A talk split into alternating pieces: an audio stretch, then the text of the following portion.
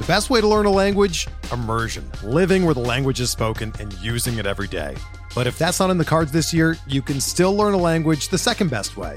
And that's with Babbel. Be a better you in twenty twenty-four with Babbel, the science-backed language learning app that actually works. Don't pay hundreds of dollars for private tutors or waste hours on apps that don't really help you speak the language. Babbel's quick ten-minute lessons are handcrafted by over two hundred language experts and help you start speaking a new language in as little as three weeks. Babbel's designed by real people for real conversations, and their tips and tools are approachable, accessible, rooted in real-life situations, and delivered with conversation-based teaching, so you're ready to practice what you've learned in the real world. Here's a special limited-time deal for our listeners. Right now, get up to sixty percent off your Babbel subscription at babbel.com slash bluewire. That's sixty percent off at babbel.com slash bluewire, spelled B A B B E L dot com slash bluewire. Rules and restrictions apply. All right, listeners, before we get started with today's episode of Bench with Bubba, special promotion for you. If you love the strategy of season-long fantasy sports and live for the short-term gratification of D F S, then you have to try out weekly fantasy sports on OwnerBox. Head on over to rotoballer.com backslash box and sign up today. Weekly fantasy sports is the best of daily and season long. It keeps you engaged through live drafting and new multi-week games. Owners Box will be paying out users who bring their friends on board. Watch the real money rewards pile up through their first ever three-tiered referral system. Add friends, create groups, and rank to elevate the trash talk and competition to the next level. But that's not it. Owners Box will be matching your first-time deposit of up to one hundred dollars. Just head on over to www.rotoballer.com backslash box and sign up today to claim your one hundred dollars bonus and join the new wave of weekly fantasy sports.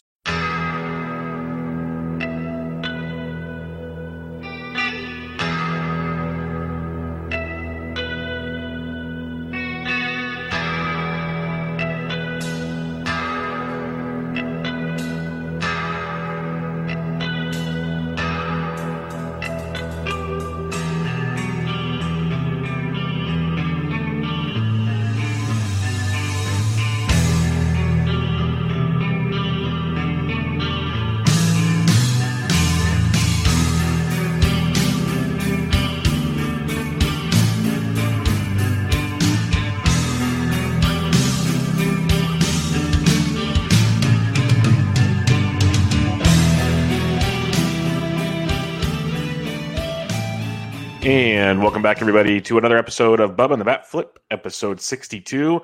We head to the outfield for the twenty twenty-one early, twenty twenty, yeah, twenty twenty-one, I said that right, early outfield fantasy baseball preview. Sounds weird. It's actually going to be reality here soon. Um, we're going to, you know, hit around thirty or so, maybe more players this episode. We'll pick up more next week. Got a lot of listener questions this week, which is always awesome and appreciated from you guys. You guys kick butt in that, so that's much appreciated. Uh, before we get into the brass tacks of it all, you can find me on Twitter at BDentric. My co-host, as always, on Twitter at BatFlipCrazy. Toby, how we doing? Uh, we're doing well. It is it is a twenty twenty-one preview, Bubba, and it feels uh, it feels it feels weird, uh, but that's what we're doing. We're we've got a series of them. They've all been amazing so far. I would anticipate nothing less. Uh, in all in all humility speaking, I would expect nothing less than the best podcast you've ever heard about outfielders for twenty twenty-one tonight. But well, think, you, things are good. Yeah, you mentioned the best podcast out there. So if people are paying attention, you'll see stuff coming up in the coming weeks. Um, I shamelessly nominated us for podcast of the year. So we'll see. oh! We'll see how we'll see how that goes. We'll see. We'll see. We'll see how we finish in that. But everybody said we should have been nominated last year, so I, I slid the nomination recommendation under the door. We'll see if they accept it, but I put it in there. You know, I think that's still humble because I saw a tweet earlier today by one Alex Chamberlain uh, at yep. Dolph Haldhagen on Twitter, uh, very good friend of the podcast and, a, and a, an incredible uh, writer and researcher, um, an F S W A winner who said that you should nominate your own podcast. So, but that being said, not, Bubba has nominated the Bubba and the Bat Flip podcast. Yep. Yep. Um, now the question is, can other people do it? Because I'm going to put a shameless plug in there to nominate us as well to make sure that we end up there. Because, you know, we bring you content year around. Yep. And this content isn't just good, Bubba. It's not just great. It's exceptional. every Sunday night, Monday night, or Tuesday night, depending on Don't when our children that. are going to bed. Yep. So, no, I, yeah, if they want to keep pushing the envelope, uh, just email the guys over at F S W A. Uh, all media, um, podcast, videos, whatever, those categories, you have to email them the request. That you can't just fill out the form online. So, yeah, if you guys want to, go for it. If not, in the coming week, somehow there'll be a way to vote, and we will bug you incessantly about that to make it happen. So it's just fun. I figured it'd be interesting to see where it goes after the kind words last season from people. I figured, let's give it a shot, see what happens. And I got the email about a week ago, and we're in. So let's see what happens. Well, uh, that's amazing, Bubba. And having the smartest listeners of any fantasy baseball podcast out there, and you'll see that by the questions that we got tonight. Yeah. I was like getting jazzed up just looking at the questions um, that people were putting in, because they're really thoughtful, really great questions. So having the smartest listeners certainly helps you when you when you uh, nominate, you know, when you're nominated for something like that. So we'll we'll see how what fate has in store for us. Yeah, December fifteenth, and we're getting very intelligent, like, strategy questions, let alone the nicest listeners, because it's they they leave with, I apologize, this is not an outfield question, but like, it's cool. Keep them coming. It's all good. But um, let's get into the outfield. Uh, last year, we found a formula where we went through the N F B C A D P. We're, these are going to be from starting November fourteenth. It's about a month, give or take. Uh, d- draft champions drafts. We kind of group them in pods of five, like one through five, six through ten, so on and so forth. So we don't go one by one, but we kind of give our quick thoughts on, on the region. And uh, we'll go through a handful tonight. Like I said, we'll do more next week and go kind of deeper long shot guys and whatnot there. But we'll kick it off with the, the easy crew. It's like when we talk starting pitching, you got the big three. When you're talking outfield, it's it's pretty much the standard guys. You can kind of make mix and matches of spots if you really want to. But uh, you got Acuna at one. Mookie Betts is number two, Soto three, Trout four, Yelich five. They're going at pick one point four, three, um, five for Soto. Trout's all the way down almost six or seven. Christian Yelich is around pick twelve or thirteen, but he's gone as high as four. So some people are still in love with Christian Yelich. But when you're looking at these five guys, the big five basically, there's still some more, but big five, what are you looking at with uh, this group? Yeah, I mean, I think you can't really go wrong with any of them. I don't have any major concerns. Um, I mean, with Soto and Trout, you know, you have to just consider the fact that obviously exceptional profiles going to come with maybe slightly less speed. Um, although, you know, with what Soto was able was able to do last year, I mean, in the shortened season, um, uh, was pretty great. So there's fewer concerns, I think, than when he came up about what you would get in the profile.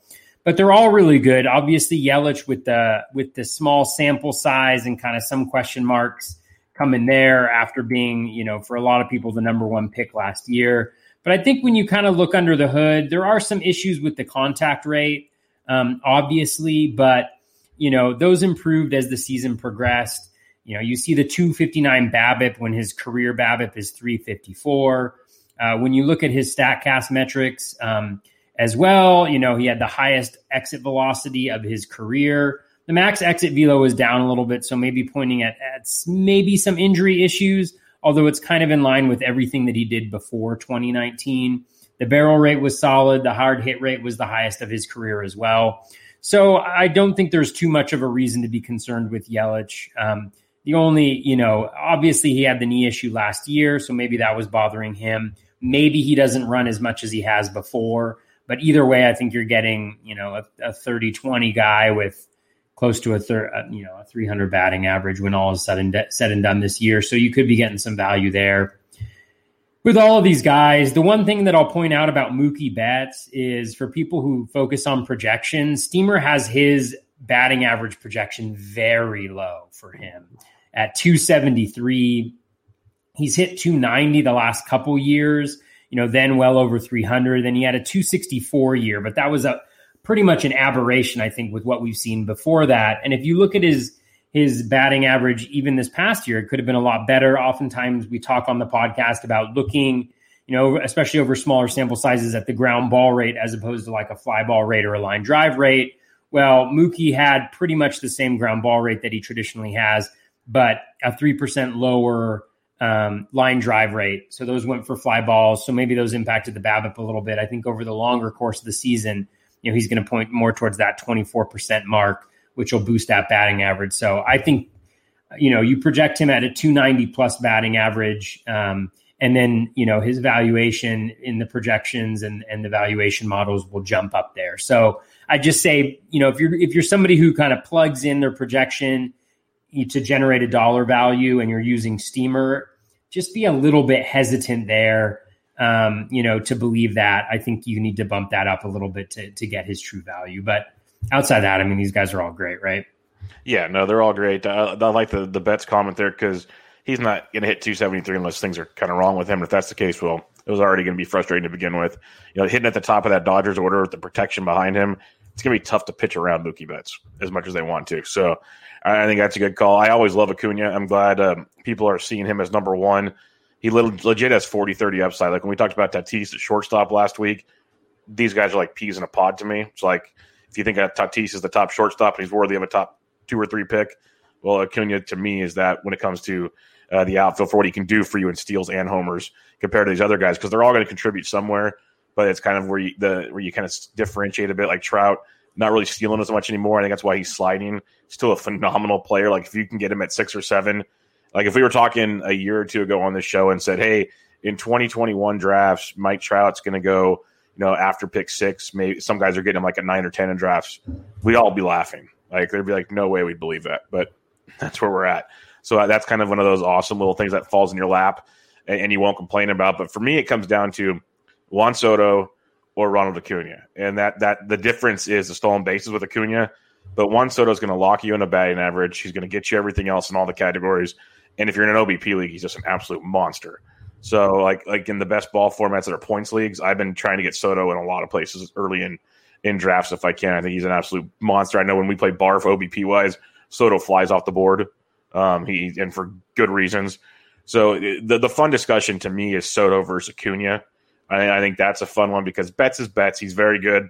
Uh, I have no problem with him going second on this list, and the rest are good. Yelich, I, I agree with what you said. I think there's got to be some some comeback there. You got to imagine the injuries are kind of catching up with him at times because it, he still showed certain things that uh, lined up with what Yelich can do, and it's just a kind of couple tweaks here and there. So I'm with you. All five guys, absolutely outstanding. Can't really complain too much uh, in this range. All right, six through ten. You got Bellinger going around pick sixteen, Harper around twenty, Kyle Tucker, which I can't wait to hear your thoughts here because you're taking him everywhere in drafts, at pick thirty, Lou Bob at thirty-two, and Whit Merrifield at forty. So a little bit more separation in this range. You can kind of plant flags on certain guys here. How do you feel about six through ten? Yeah, um, I feel I feel okay about it. Um, I mean, for for Bellinger, I, I'm not that into Bellinger. I mean, the projections like him a lot, although they project him for forty home runs. And I think the challenge with Bellinger is that outside of that first half of twenty nineteen, he hasn't been...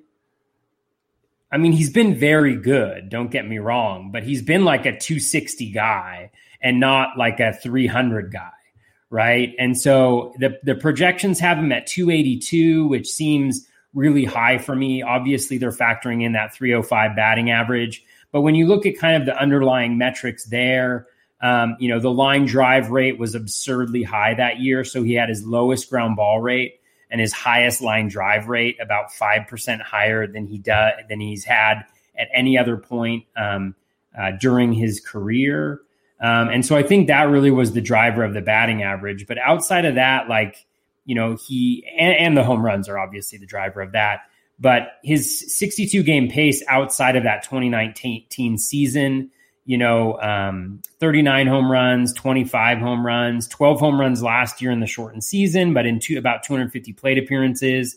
So if you extrapolate that out to, you know, six hundred, a little bit more than six hundred, you're still looking at about thirty home runs, which I think is more what I would have for a projection than the forty. And obviously Steamer is smarter than me, but just kind of thinking here um, out loud. So for Bellinger, the first base eligibility is super helpful. I don't think you necessarily go wrong in taking him here, but I do think that you need to factor in that his batting average may be a little bit lower than it's projected for right now. And that home run total, I think, will also be a little bit lower um, there. So, um, you know, that's kind of how I, I generally feel about him. I think similarly with Harper, people are people are very into Harper. Um, and again, for good reason, an incredibly good player.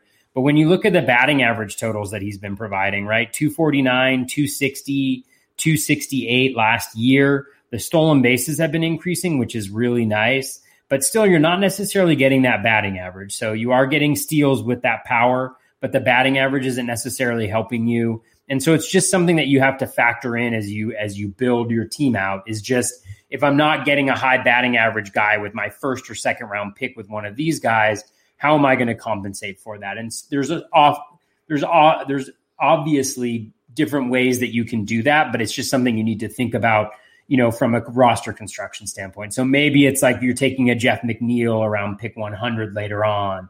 You know, maybe it's you're going for another high batting average type of guy there. Um, do you want me to just roll through these, or do you want to do you want to um, uh, go into Belly and and and and Harper a little bit here? No, go ahead and roll through them, and then I'll come behind you and, and give my thoughts, and let's keep keep on trucking. Okay, cool. Um, so that's kind of Bryce Harper, and I think that's always been my issue with Harper. I do think that he is he's a better hitter, and I and I feel more comfortable with what the batting average floor is with him um, now, because I think um, I should look before I say this, but uh, yeah, his his his contact rate had improved uh, from last year, where it was kind of a scary below seventy percent. Um, so I feel pretty good about him. Um, I really like Kyle Tucker a lot this year. And I know people are kind of like, man, you're drafting him twice in the upper twenties. You know, that's, there's some skepticism there. And I totally understand it, because we only have a really a short, a small season sample size here that we're dealing with. But I just love when you look underneath the, the hood on Kyle Tucker in a few different ways. I always love guys who hit for power but have really high contact rates, just because, you know, for me, what it gives is it gives a little bit of a batting average floor, and it also represents volume. So where they, whereas with Tucker, for instance, the Statcast data may not jump off the page. You know, he's not, he doesn't have that max exit velo. He doesn't have that barrel rate necessarily that we're looking for in like an elite power hitter, but he puts the ball in play a lot more. And so as a result, he has a lot more chances to hit home runs. And so you're going to see that volume of balls in play be a lot higher, which gives him an opportunity not only for a higher batting average if luck swings his way, but also just of putting batted balls, you know, in play and getting more fly balls. Like, I guess a clearer way to say that is if you have two guys with the same fly ball rate, and one puts the ball in play, you know, a lot more, and one puts the ball in play less, you're going to have a lot higher volume of fly balls over the course of a full season. So I really like that about Tucker. You know, he hit two sixty-eight last year, you know, his uh, two sixty-nine in twenty nineteen, a very small sample, obviously. But the contact rate overall better than league average by over two percent. The in-zone contact rate right around league average. Again, the batted ball quality metrics don't necessarily jump off the page, but he's got a below league average ground ball rate at thirty-eight percent, around forty percent for his career. So that's really nice. He should move into that um, into that that cleanup spot, I think, for the um, for uh, for the Astros. So you'll probably have, I, I'm assuming, Altuve leading off at this point in time. Um, I know I'm going to forget one of their hitters. Oh, you're probably going to have Bregman hitting two, I would assume. Tucker actually hitting three in that lineup, and maybe Yordan Alvarez batting fourth, um, something like that, depending on what they do in, in free agency and and acquisitions, things of that nature. So I, I just think that that just sets him up to be so good. And then when you look at the stolen bases, I mean, in three seventy-two plate appearances so far in the big leagues, he's got Uh, fourteen stolen bases. He's only been caught twice. He doesn't have the elite sprint speed, but what that tells me, although we're dealing with a small sample, is that he is he's good at base base stealing. He picks the right spots to steal. Um, eight stolen bases in the shortened season and two twenty-eight plate appearances. Steamer has him projected for thirty home runs and, and twenty stolen bases, which is awesome. And the two fifty-seven batting average, I think that's reasonable, but I do think that with the with the increase in contact that he had, not only over the course of the season, but towards the second half of the season, that increased even more. He's just a tough at-bat, and so I can actually see a pretty decent ceiling on that batting average if things roll the right way. So to summarize my lengthy diatribe on Kyle Tucker, increased contact rate gives him a higher um, floor for that batting average. And then you're getting a thirty twenty guy, I think, for home runs and stolen bases with a little bit of upside on that stolen bases um, as well. So really love um, Tucker right there. You know, Lou Bob, you know, again, the stolen bases and the power, I think, will be there, but we saw what you're going to get. We saw the variance in the profile. I think he hit like two ninety the first half of the season. Then he hit like one thirty the second half of the season. That's the type of variance you're going to get with that type of chase. But again, he's in a very good lineup. You know, he's in a great division in terms of the pitching being awful, and you're going to get that power and speed, just a little bit of a concern about the batting average. So you need to build in, you know, and I think the difference between him and like a Bellinger and a, a Harper is like, for those guys, you know, maybe the the floor for the batting average is like a two forty, two fifty. Lou Bob, it's pretty low. It's like a two twenty, you know, and and the O B P is not going to be that helpful. And you could see him being dropped, you know, further down in the lineup as a result of that. So I'm probably not going to be in on Lou Bob all that much um, this year for that reason, just because I think you can get the, you can still make up for the home run and the speed, and getting that type of a batting average dud early on is not something that I'm super interested in. And then with Whit Merrifield, you know, talking about him as an outfielder, I think is fine because he's got that dual position eligibility. But if you're drafting him, you're drafting him as your second baseman here, I think. Um, and so the dual position eligibility adds something. We talked in the second base preview, you know, the, the batting average is there. The stolen bases were super exciting to see. They've improved that lineup through free agency already with Carlos Santana there. It's an exciting lineup. He's going to do really well. I think he's, he's about solid where he's going right now. Um, and I, and I won't, I won't talk too much more, cause that was a mouthful that I just provided on those five players. Yeah. Uh, Cody Bellinger, I, I don't understand the averages you're saying. So that, that's a tough one for me to, to take him at that point in the draft. Um, there's other options at pick sixteen, basically the turn that I'd be going for another pitcher, um, other like another shortstop potentially that fell there. Uh, Freddie Freeman, like Cody Bellinger is not one of the guys I'd be looking at that point in the draft. So I, I just, I'm always out on Cody Bellinger. And honestly, if I'm taking a guy with a suspect average situation in the outfield, I'd rather take Bryce Harper. I really think he's got more upside than Cody Bellinger. I know Bellinger's put the numbers, but I, I am one of the guys that just loves Harper. I don't seem to draft him often because I still think twenty is kind of rich. But if you're in the right draft where he kind of falls because maybe pitching goes aggressively, or like you can get him on the back end of, the, of round two or something, I'm more inclined to it than at pick twenty. But uh, I do believe Harper. It's one of those guys that we've seen him put an M V P season together, so we know what the ceiling is. And playing in Philadelphia in that ballpark and in that lineup, the ceiling is always attainable. So I think that's a, a, a situation where things are pretty, pretty interesting. So I understand the Harper love. It's um, a little rich at pick twenty, I'll be honest. And the batting average, that's just so – with him, there's such a big peak and valley, I think, with the batting average compared to certain other guys. We're like, okay, you can kind of put them in a certain window, and they should hit somewhere in there. Harper, we could see hit like three ten or three twenty, or you could hit like two forty. Like you wouldn't be shocked by the variance in Bryce Harper's average, but he's still going to get you homers. He's running more, like you said. The counting stats will be great. So it's just one of those, like you said, with some of those guys, maybe you make sure you get a, a batting average asset later in your draft if if that's the route you go. Again, kind of tough at pick twenty. Uh, Tucker, I love. I just don't know if I'm going to be able to bite off this price like for him and Lou Bob. I like both of these guys a ton. There's so many question marks for me at this point in the draft. That's why I wanted to hear your explanation on Tucker, because we know you're more of a pitchers, J T Realmuto kind of safety net, uh, full package situation, where Tucker, we don't really – like we know the talent's there, and I believe one day he will be an elite outfielder. Is it this year? Is it another couple of years with some more experience? That's the big question. So he could win you leagues. There's no question about that, and I think that's what you're going for with when you're picking him. At the same time, I just wonder, for a guy that really hasn't put it all together just yet because he hasn't had consistent playing time, are there going to be some interesting hiccups? And that that's very, very possible. So it'll be interesting to see with Tucker. I think that's going to be a fun one to track this year because the talent's through the roof. I've claimed forever when they were threatening to trade Kyle Tucker, I said, trade anybody else in your farm system. Like when they traded Teoscar and all those guys, do not trade Kyle Tucker. Like that's one of those guys you just don't do, especially now with Springer leaving town. You keep Tucker there. And then Whit Merrifield, we talked about him on the second base show. I've preached my love for Whit Merrifield for a couple years now. Um, I think he's phenomenal as a second baseman. I'm with you there. At pick forty, I'm not drafting him as an outfielder. The guy we'll talk about next at pick forty, I would draft as an outfielder. not Whit Merrifield. He's a second baseman. If you want to take him early, I get it. Second baseman's weak, and uh, he pretty much hits you up in five categories. And his his stolen base skills are legit. He's not like a lights out power guy, but he's gonna he's sneakily gonna get you like maybe fifteen or so. So he, he's a nice asset to have there in Kansas City. So I, I agree with what you had on that one. Uh, a, a couple pieces just that you reminded me of, me, uh, me of when you were when you were talking about him too is is with Bellinger, with the Bellinger and Harper thing, like the O B P that Harper puts up oh, on a consistent basis is just yeah. is massive. He had and like a twenty percent walk rate last week.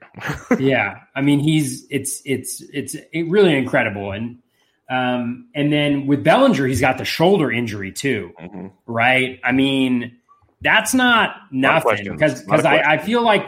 It was also something where, yeah, when Kike, like, you know, gave him that really strong high five, that kind of dislodged it. But it sounded like there was some issues there before as well.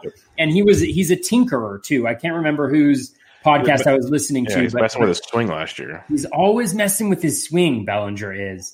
Um, and then um, the one thing with Merrifield, too, which I think you mentioned, was was that fifteen home runs, that ten to fifteen home runs. And I think there's such a big difference for guys that give you speed that have kind of that level of home runs, because when you think about it, like when you think about it from like an overall standpoint, like eightieth percentile, like I do with N F B C is like, if your whole team needs to average twenty-three home runs, mm-hmm. you know, when you have a guy that averages fifteen, you can, you can compensate for that pretty, pretty solidly. But when you get into the single digits, you know, because I was having a conversation about the difference between Tommy Edman, for me at least, yeah. you know, and, and and Darren Fletcher earlier today on, on Twitter. And it's like you can spread out those eight home runs that you're missing from Whit Merrifield.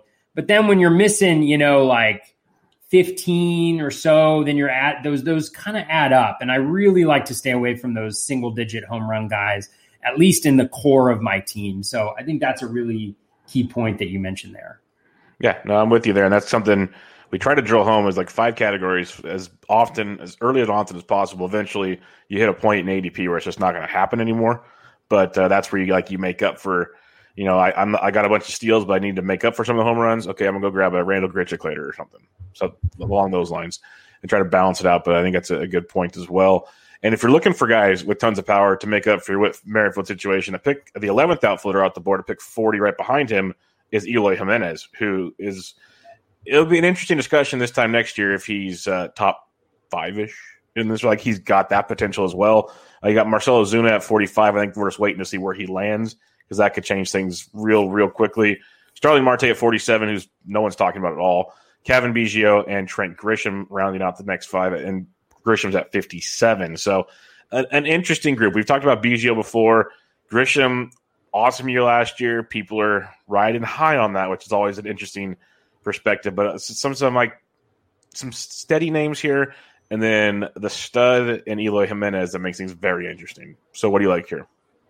Yeah, um, I love Eloy. Uh, I think he's fantastic. I love everything about him, and I think there's huge, you know, I think there's huge potential for him to unlock more as well. I mean, if you look at last year, he managed to hit fourteen home runs in the short in the short season, you know, and that's that's with a fifty-two percent ground ball rate. And obviously we know, right, from Vlad Junior and others, right, and not yeah. to go back to Vlad Junior, but that it's not easy, right, to change that launch angle. It's not easy to get that ground ball rate down. But if he can, right, even if he gets it to the point where, you know, he was in twenty nineteen, right, where it was at around forty-eight percent. So dropping at about four percent. I mean, the, the, the amount of power that he can generate, like when he hits the ball in the air, um, is just absolutely phenomenal. So I think you're getting batting average, you know, you're getting home runs, you're getting everything in, an, in a wonderful lineup. You're not getting the speed, and you obviously have to recognize that and compensate it. But one of the things that I'm thinking about more this year is, yes, the batting average and the stolen bases are important, and you need to have one of those two things, but so is just getting good hitters. And I think that's one of the things that you mentioned around Kyle Tucker that's kind of a question mark, right? With Eloy Jimenez, I think you draft him and you you feel really good about getting him because I think he just crushes. He's just an exceptionally good hitter. Obviously, some question marks about where he plays. That's not a question mark for this season necessarily. And he dealt with some injuries, I think a, con- a concussion and and some kind of nagging injuries a little bit towards the back half of the of, of the of the second half of last season, but just a phenomenal hitter, and I would love to have him on my team and draft him in the in the third round. Even the earlier third round, I think, is totally um, reasonable for him, and and the projections love him um, too. They have him as the thirtieth for my spreadsheet in, in my valuations. I have him at about twenty-four dollars, you know, so the thirtieth ranked player, so well above where he's going in, in A D P right now. Um, so just something to think about. I actually have him above above. Um, Luis Robert, uh, Bryce Harper, and Kyle Tucker um, in those rankings. But I think the difference there for me is is kind of the Kyle Tucker speed, yeah. And and with Robert, like um, the speed is important too, but that batting average is just could be absolutely um, dreadful. So um, love, love, love Eloy, um, and I and I hope to have a lot of him. Marcell Ozuna, again, he strikes me as a guy, which I think we often see, where in one year he's undervalued and in another year he's overvalued. Uh, everything went right for him. We talked about this, right? three thirty-eight batting average last year on a three ninety-one BABIP, career three twenty. He actually saw some regression um, from twenty nineteen in plate discipline, and his contact rate fell by about four percent. Again, shortened season. Uh, but important to note that obviously the counting stats, the runs and R B Is were off the charts. Hitting in Atlanta in in the back of that incredible lineup that they had, really, you know, throughout. He didn't have any speed, which was a little bit of a disappointment, I think. But I think that batting average comes down. Steamer has him at about two seventy-seven, which, you know, maybe maybe it's uh, I mean, it seems about right given what he's done in in previous seasons. Right in line with his career average, maybe some improvement because the Statcast metra, metrics were were really nice. I mean, career high in, in exit velocity, career high in barrels, um, and I think some of that comes from that ground that dip in ground ball rate, thirty-six point seven percent, so down about five percent. So if he can keep that up, you know, maybe the power metrics hold up, but I don't think that batting average does. Um, and the context, if he's not with the Braves, right? Like I've heard about your Giants being interested in him. I don't know if that's, I, I don't think that's necessarily legit, but like if he ends up in an environment where maybe the contract is better, but the the environment isn't necessarily, then, then I'd be a little bit, um, you know, concerned about him. So I'm not willing to pay what he's, um, you know, I think what he's going for right this second. But, you know, I understand, like, I think he's better than where he was going last year, which was around pick uh, one hundred. Yeah, you got Marte, Biggio, and... Uh, oh, I still... I've got... I gotta, I've got to talk more here, Bubba. Oh, my God. Our poor... Our poor listeners. Um, with Starling Marte, you know, I, I think he's a great uh, buy right here, like where he's going. I haven't had an opportunity to get to him quite yet. But, I mean, he essentially did last year what he usually does. Um, the home runs were down a little bit, but, again, his lowest home run per fly ball rate in in a, in a couple years. Batting average is going to be solid. He was still stealing. The Marlins are an improved team. You know, his uh, Steamer projection is for, you know, a twenty twenty season, which is really nice. They have his batting average at two sixty-eight. You know, he hasn't hit that low since twenty twelve. He's got two eighty-one, two ninety-five, two seventy-seven, two seventy-five. So somewhat reasonable, but you can certainly see a ceiling on that type of a projection. You know, and again, um, you're not necessarily dra- dra- drafting him for the counting stats, but he should be solid hitting at the top of that Marlins lineup, which I think, you know, should be reasonably good um, this year. And, and they normally give the green light to their hitters. So I see another another twenty twenty season for him as being um pretty likely. We've discussed Biggio before. I just really don't understand taking Biggio where he's going right now. I just the the batting average floor is really, really low. I think the power potential is capped by that supremely low max exit velo and just batted ball quality. He hits the ball in the air a lot, but again, when he's not hitting the ball hard and in the air, and I don't think he's just going to all of a sudden like generate, you know, a lot more exit velocity. I just think that he's really capped, and I think you can get guys that look a lot like that much, much later in the draft. Um, and so I'm really just not into Biggio um, at all. I just don't think that that is a good pick where he's going right now. And then with Grisham, you know, I don't see any uh, problems with him. I think everything's sound. He's got great plate discipline. The stolen bases and the speed looks good. The batted ball quality improved. You know, he's hitting at the top of that lineup. I think the only things that I would mention are we have such a small sample size to deal with, and and going at pick fifty um, is a little challenging for me because he doesn't necessarily have that high batting average ceiling, I don't think. Um, and I just worry a little bit that Padres lineup is so deep that if he struggles at all, he could get but pushed to the back of that lineup. It actually happened. He hit ninth, I think, seven or eight times over the course of the last month, probably against lefties. And over the course of a full season, that has an impact. So again, I can't really find any major flaws in, in what he was able to do last year, but I'm still a little bit hesitant because again, like Statcast metrics, all of this stuff regresses. And so what, what's unclear to me is, is this kind of, is this kind of peak Grisham and there's regression back downward that could happen? Or is this, um, is this kind of the, the true talent level, at which case, you know, he's going about where he should, maybe a little bit above that. Um, so I'm not, I'm not into Grisham. I probably won't have any this year, but I could also look bad because, you know, if he stays at the top of that lineup and he's as good as he was last year, the runs are going to be really strong. The home runs will be strong. The stolen bases will be strong. And the batting average won't be great, but it won't necessarily hurt you that much. And I'll kind of give some uh, contrarian talk to somebody. So I love Eloy Jimenez. No, not not just. No, I agree with most of you said. I'm trying to I enjoy to make contrarian talk, to make people think deeper on some of these. Um, Eloy, I love. I'm with you one hundred percent. Like obviously, he's not going to steal bases. We, you talked about that. I agree. It's one of those positions where, you know, home runs, you need X amount. Stolen bases, you need X amount. But the number of stolen bases is not as high as home runs. And I think you can find those stolen bases a little later, like guys that get you eight to ten or so here and there. So I, I think you'll be okay. Obviously, that's why I like guys like Nelson Cruz. I think that's an interesting comparison because Cruz might not have the average. The last couple of years hit over three hundred. Uh, projection-wise, they got him hitting like two sixty-ish this year, which is a little bullish. We're still trying to see where he plays. So that could have a factor as well. But in, in these drafts, he's consistently going around pick ninety-five, where Eloy's going at forty.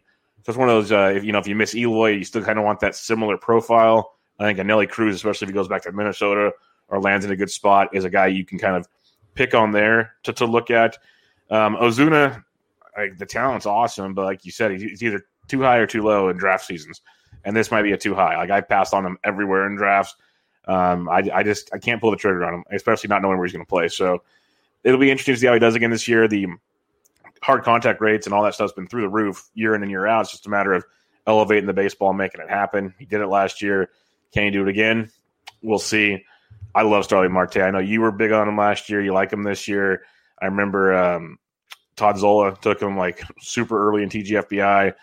The dude's awesome. And you're pretty much going to lock in a twenty twenty type guy with a good average and good counting stats, like you said.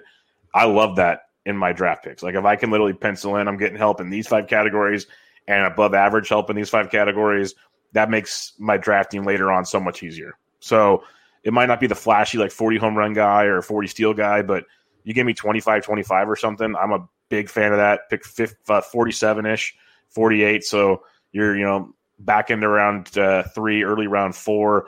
I, I love a Starling Marte pick. I, I try to get him on my team as much as I can. It's not always easy, but I try. Um, Biggio, I'm with you there. And then the thing with Trent Grisham, I just want to bring him up because uh, I loved him last year. A lot of people loved him last year where you're drafting him at. And I think I remember I was looking at some of my old articles from last year going into the season thinking, okay, how did I do with these guys and that guy? And Grisham was one of the late round outfielders I was trying to target for the reasons he kind of specified. I, I believe the power was better than people thought, so on and so forth. And, and it panned out nicely. Problem is now you're paying premium. You're paying a fifty-seventh overall pick for a guy that if you bring, believe projections, twenty-four homers, fifteen stolen bases, that's nice. I just mentioned Starling Marte ten picks earlier going twenty, twenty, twenty-five, twenty-five. And Grisham's own teammate, Tommy Pham, is projected to have over twenty homers and twenty steals. He's going to pick one seventeen. And I love Tommy Pham. I, I would take Tommy Pham over Grisham right now if they were picking next to each other. And people might think I'm crazy for that, but I know Pham's got some injury concerns and everything. But at least we've seen Pham do it, and I think he's got more of the – veteran stability in that batting order. You mentioned how Grisham could move around. Um, Pham's not going to move around the lineup based on lefties and righties. He's hitting probably second in that lineup for the most part, no matter what, with Machado and Tatis and company all around him. So I love Tommy Pham. Grisham's a heck of a ball player, but it, it's tough to take him when you got Starling Marte slightly earlier. You got a guy like Springer coming up and a few like Teoscar Hernandez a little later. some other options I'd rather have over Trent Grisham at that point in the draft. So it's interesting to see his draft. And he's he's gone as low as seventy-two. So there's a lot of people that think similarly, like drop him down a little bit. We'll have a conversation. So interesting spots yeah. there. Can I, can I do a bold take that's not outfield related? Sure. I think this is the year that Nelly Cruz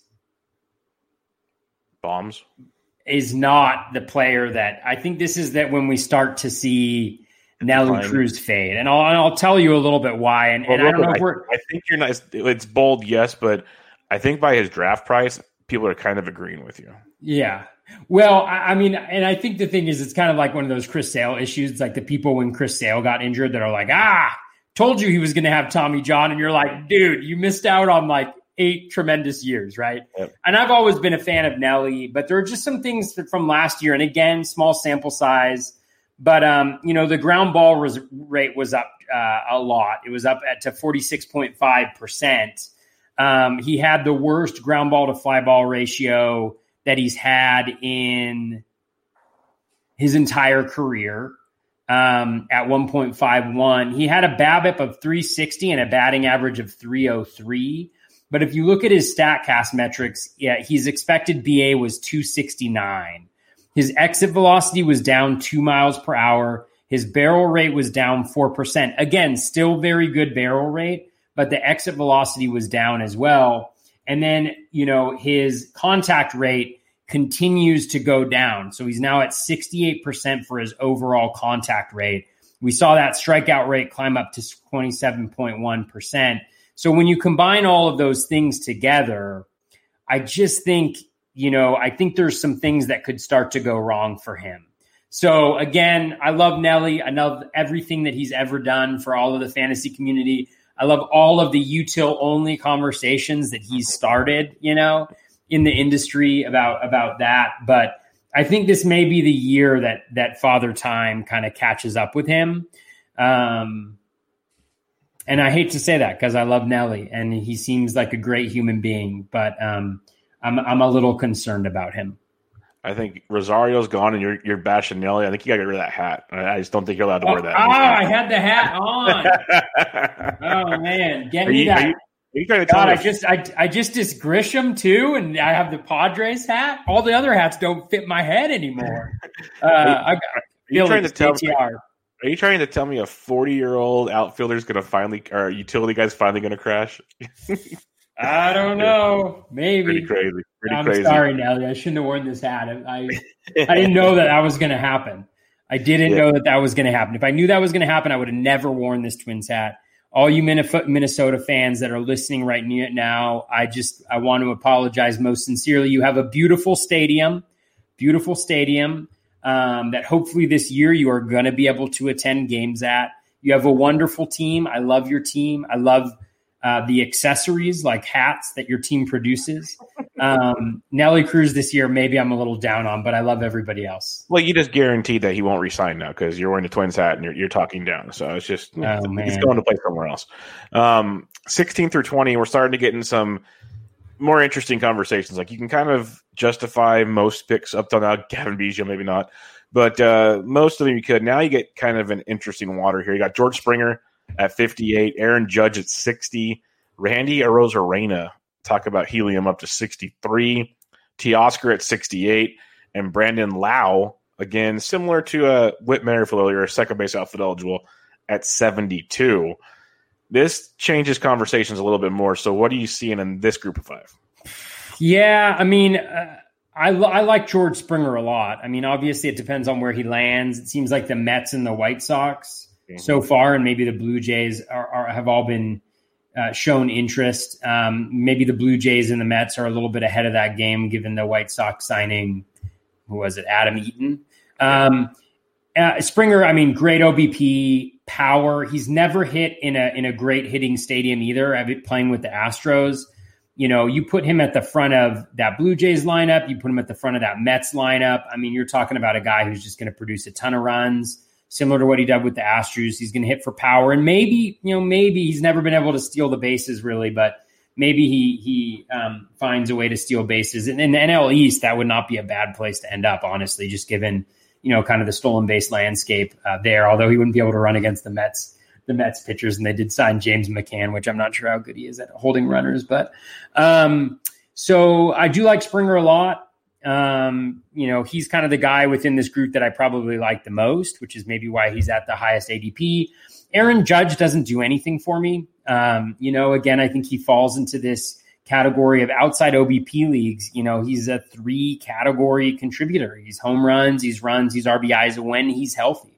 I'd much rather have, you know, Gian, uh, Giancarlo Stanton going whatever sixty picks later like he's going right now than Judge, because they've, they've had similar injury struggles over the last few years. And I think, you know, Stanton, when he's in the lineup and playing, is a lot more dangerous in, in pretty much, you know, every category except for maybe stolen bases, but you're not necessarily anticipating that. So Judge is just a total, you know, no go. And I think his A D P is finally starting to reflect kind of what, what he should be doing. Arozarena is interesting. You know, he's got the upside. Obviously, he's got massive swing and miss so far in his major league career, but he's made up with that for that with, you know, the home run per fly ball rate that's been elite.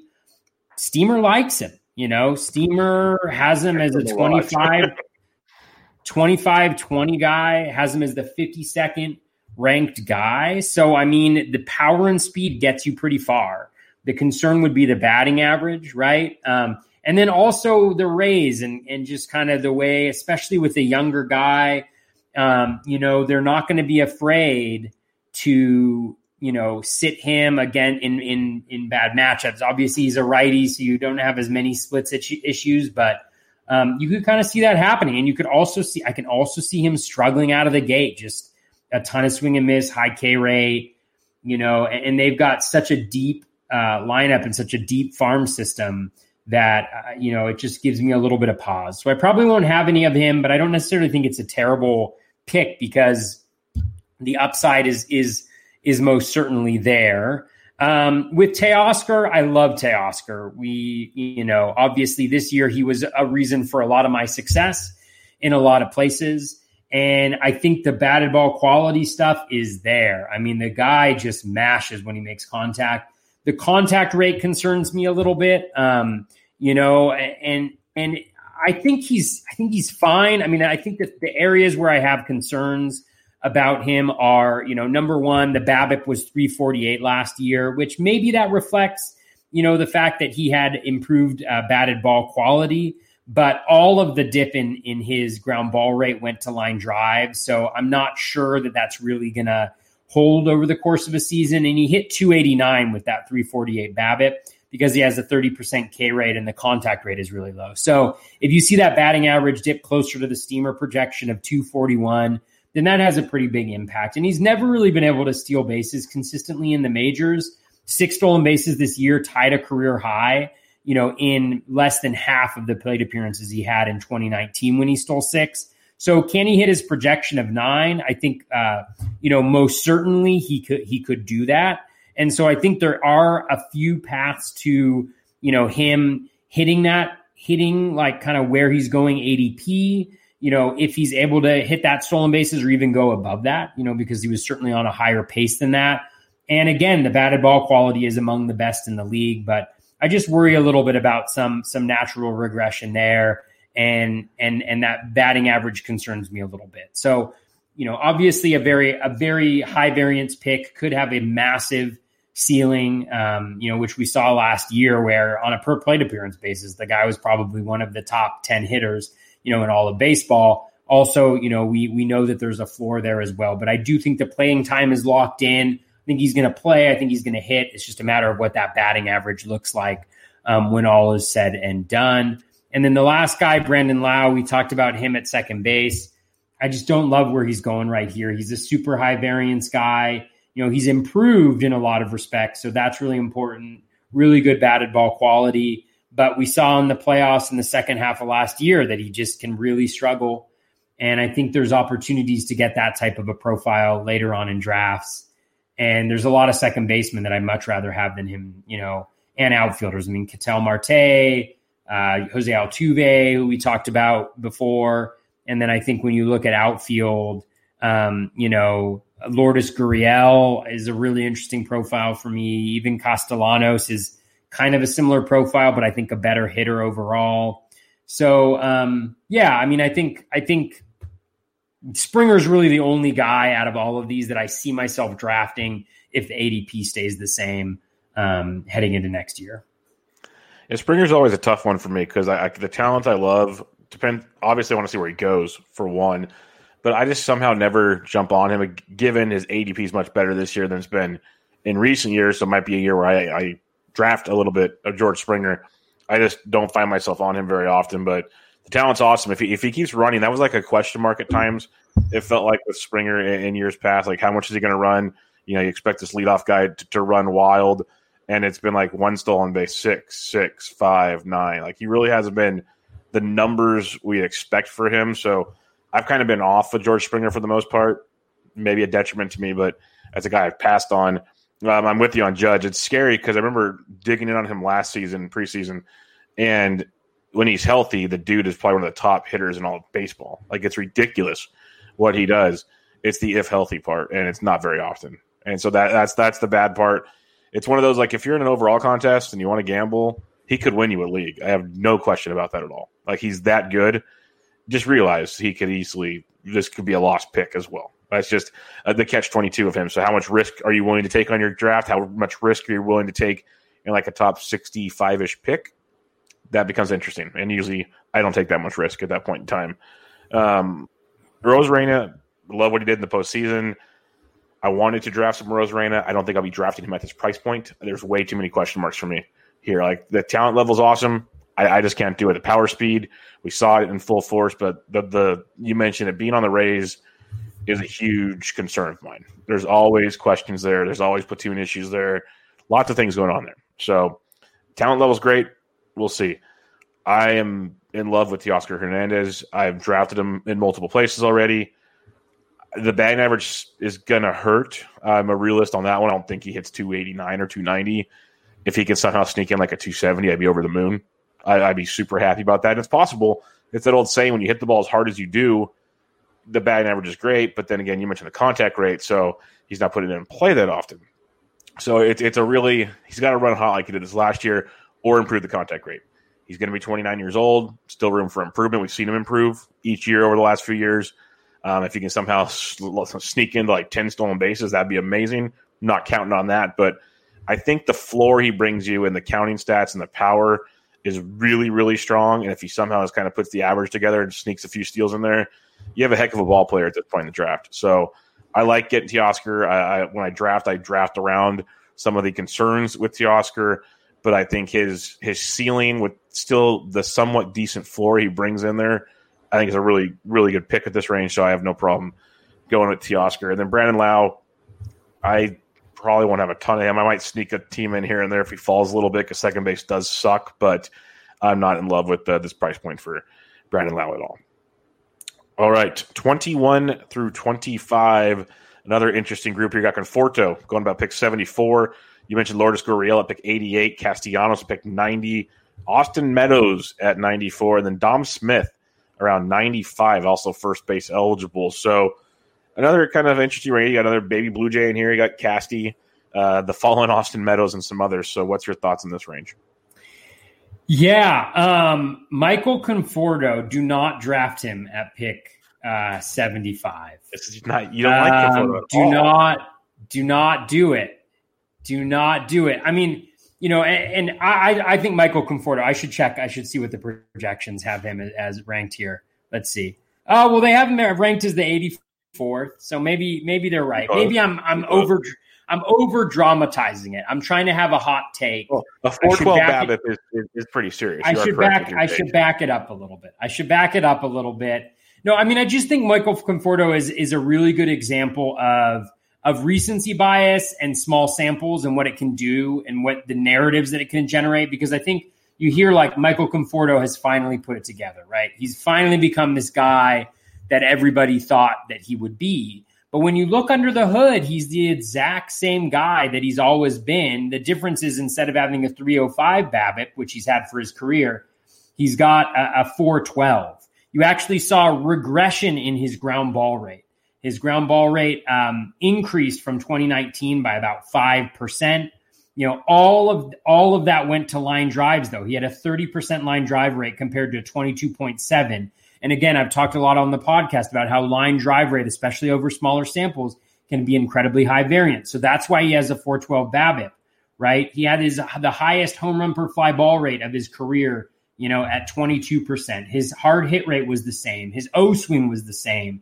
You know, his contact rate overall, you know, was the same, although he did make more contact in the zone, which is definitely a plus, you know. So it's just like, you know, his average, his, a- his average exit velocity was down from twenty nineteen. His max exit velo was up a little bit, which is nice. His barrel rate was the exact same as twenty nineteen. His hard hit rate was actually down. So all I'm trying to say is this is the exact same guy who we thought he was, just with an elevated line drive rate and and thus a four twelve BABIP, which generates so many things. Because that's the thing, is we think about BABIP and we think, oh, well, that's his, that's his batting average, right? So we regress his batting average down a little bit. Well, yeah, that's his batting average, but it's also his R B I, right? It's also the runs that he scores because he gets on base. And so I really think we just need to temper it down a little bit. Um, Steamer has him projected for, um, you know, two fifty-five, with thirty-two home runs, ninety runs, ninety R B I, and seven stolen bases, which seems reasonable, right? And that puts him at about eighty-fourth overall. So I guess I'll, I'll, I'll track it back a little bit. Maybe he's a fine pick going where he's going right now, but I just think that there are better picks to make in this particular area, because if he's not helping you in batting average, then you're really looking at more of a three-category guy with a little bit of speed, granted, but you're really looking at, at at most of the value that he's generating is from home runs, runs, and R B I. And we know that those are the least scarce category. And so from a roster construction standpoint in this point of the draft, which honestly is a, is kind of a little bit of a dead zone, I think, for value, just like I don't love a lot of the guys that are going in this spot.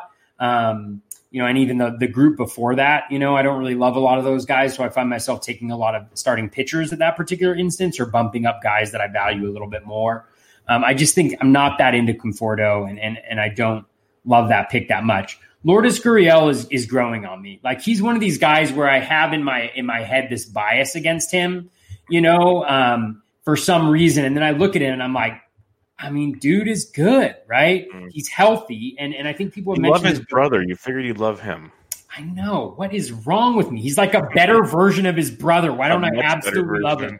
Why doesn't he move to first base or third base or somewhere on the infield? Like, give him time. He played shortstop and tried to field shortstop. Come on, baby Blue Jays. Move Vlad Junior to third base and move Gurriel to first base. It's maybe something halfway decent that Vlad Junior will ever do for your team. I'm just kidding. I'm digging myself this huge hole with Vlad Junior where I'm going to be like the guy who doesn't like Vlad Junior And everybody's going to be like, oh, well, he blew up. And I'm going to be like, I know, I'm sorry, I was wrong. Uh, I'll readily admit uh, absolutely being totally, totally wrong on that. But Gurriel, he does everything. He makes a ton of contact. You know, he makes great contact. The contact is improving. The O swing is improving. And, and one thing that kind of stands out to me in the analysis that I've heard over the years is that, you know, when he um, uh, when he left for made the major leagues, he hadn't played for like a over a year, I think, when he was defecting. Um, and so, am, am I am I making this up? And is this right? No, you're right. You're right. Yeah, he, he didn't play for a bunch of years, and so and so, you know, maybe what we're seeing is a guy who's now getting the plate appearances, and he's hidden in the heart of that Blue Jays lineup, and he makes contact. He hits the ball hard. He's doing everything like really well. Before I say that, before I say he's doing everything really well, really well, I think he's got the same issue as his brother. He is just a younger version of, of that's what I'm saying. You, I don't brother. know how you don't like him. So, and no, the ground ball rate is low, like is right around where his brother is at with the improvement. I mean, everything is good. It's all good for, for Yuli, or I'm, uh, Lord, it's on your brain. Lourdes. Oh God, you know, um, Uh, yeah, so it's all good for him. And he's a guy who's really kind of moving up a little bit in my estimation here, um, as a guy who's just, you know, he looks absolutely solid all around, and he hasn't really been on my radar. And I think these are the types of things that I could be wrong, I could be right, but these are the types of things I think that as fantasy players, we're really trying to focus on, and that we really should be spending a lot of time on, is like this self-work of figuring out, I don't like this guy. Why is it? Like, what is it about this guy? Why isn't he on my radar? Why am I seeing him? Why is he going so much higher than he's been going in previous years? And everybody seems to be, you know, okay with that. And like, what's going on? And really diving into the numbers and saying, you want to know something? There's nothing wrong with this dude. There's, there's everything right with this guy, actually. And like, this could be a really, he could be a guy that you just see make that huge jump next year where he's going in kind of like that fourth round area with, with just a very overall solid profile. Damn, I need to draft him. I need to draft him. I, I, I wish. I'm gonna have to draft his brother. We're in a draft right now where you're probably approaching round seven or so. I am. I just, this is actually a really good opportunity. I just want to give a huge shout out to my, the, the, the D C that I'm in right now. It's a two hour clock. We started on Sunday afternoon. We're at pick two thirty, two thirty right now. In two quick. days, we've really gone quick. two thirty. Since we started this podcast, I drafted a pick, Andrew McCutcheon at pick two fifteen, by the way, which I absolutely right, love. I'm in love with that. Horn. I, I, I, I was I have him about, in like every draft right now because it's ridiculous, his price tag. Dude, I was thinking about get, picking him at one eighty-five. Yeah, I'm with between you. him and Schwarber, and I didn't get him, and then I came around and only one of the starting pitchers I wanted, so I went with John Means at like two oh seven, even though that was a mistake because his min pick was two seventeen, and I didn't check. I just I just drafted. But um uh Uh, where were we before we? Oh, my D C. I mean, these guys are incredible. I'm already almost up again, and I drafted right before we started. I'm pick five, so that's, you know, nine guys on either side of me that have to go. So there's eighteen to twenty picks. I can never figure out which one it is, but like have have almost gone since I've gone. So shout out to the D C. I know none of you want to hear about that, but um, just a major shout out to everybody who's in D C's. Who makes these things run and makes these things flow. Obviously, life happens. You can't always be on it, but you guys are on it. So really appreciate that. So anyways, that's a, a reason for me to love Lourdes Gurriel. Castellanos, you know, I struggle a little bit with Castellanos because, you know, we saw the increased strikeout rate. We saw, oh, he should have had more home runs, which is always the case. He's in a great ballpark, you know, and, and he was fine, but we didn't see the home runs. We saw the increase in the strikeout rate. The batting average wasn't necessarily there. He's not going to steal you any bases. So the question is really, do you think he make gains in batting average and some of that power? The Reds lineup is not great, you know? And so um, I don't know. I just haven't really been in on him because I don't think, I don't think he's special. You know, I don't think that there's anything that carries the day. And if I can't really rely on him to have a high batting average, then I'd much rather take a guy that I can count on having a high batting average and figuring out how to, how to compensate for that. In fact, like, taking a guy who has a high batting average and he's going to get me a little stolen bases too, you know, on the side. Like I can make up what Castellanos gives me. So I'm still not into him. I still haven't been able to pull the trigger. Maybe if he falls a little bit. Meadows is a guy who's really hard because I was super into him last year. Obviously you kind of, you kind of give twenty twenty to, to COVID, oh, but it's so, it's so hard just to do that. Right. Like, because we, we didn't have a huge sample size, but I absolutely loved him heading into next year. I, Last year, I absolutely loved everything that he was doing, and I think he is he is platoon proof on the Rays so long as he turns it up. And he, he's at a discount, so maybe I should be into him, but I just maybe like guys better going here. Um, you know, Steamer sees a pretty big drop in the batting average, which I think is a bit would be a big hit to him, but um, certainly a high ceiling, you know, lowish floor guy. I think if if he can have that power speed combo that he's shown in the past, so maybe I should be a little bit more into him. Um, you know, again, you just kind of chalk it up to COVID. And then Dom Smith, I'm not really into Dom Smith. I know people are really into him, um, but uh, let me just get up his profile and remind myself why I'm not that into him. Oh yeah, okay, so three sixty-eight BABIP. You know, I don't think that's going to necessarily hang around. He's got the low strikeout rate, with re- which resonates because the contact rate is pretty legit. In-zone contact rate is pretty legit. He doesn't have great plate discipline. Um, and then I think he also still struggles against lefties. You know, and so if if they do have a very deep lineup, you know, does he get platooned if he's not necessarily, um, uh, you know, let's, let's let me just check out his career platoons right here. two thirty-seven batting average against lefties. Um, and his W O B A, his W R C plus is still one oh four against lefties. um, you know, but not not necessarily great. I just think, you know, he had a really good, he had a really good, um, he had a really good year, but I just think that maybe he was playing a little bit above his head, and I don't necessarily buy one hundred percent of the playing time, um, especially if they're a little bit more analytically focused on the Mets now with with the G M hire, which, by the way, I've never heard as so many glowing remarks about a G M hire, I think, ever.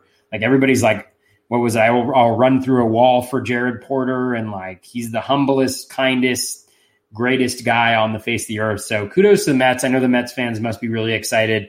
Love that fan base. Absolutely. From this point forward, I am a diehard Mets fans. Let's go Mets. I have an I have an inside joke with um I've got these buddies that I go on a baseball trip with every year, and um and we have like a a a, a, a year long like thread where we're always like just you know um uh, chatting back and forth. And my big joke, a bunch of them are big Mets fans, and there's a separate chat called the Mets chat, you know, which is only Mets talk and only for like big Mets fans. And I keep on asking if they'll let me into the Mets chat because I'm a really big Mets fan every year, but they. They won't do it. Um, so anyways, I am a big Mets fan.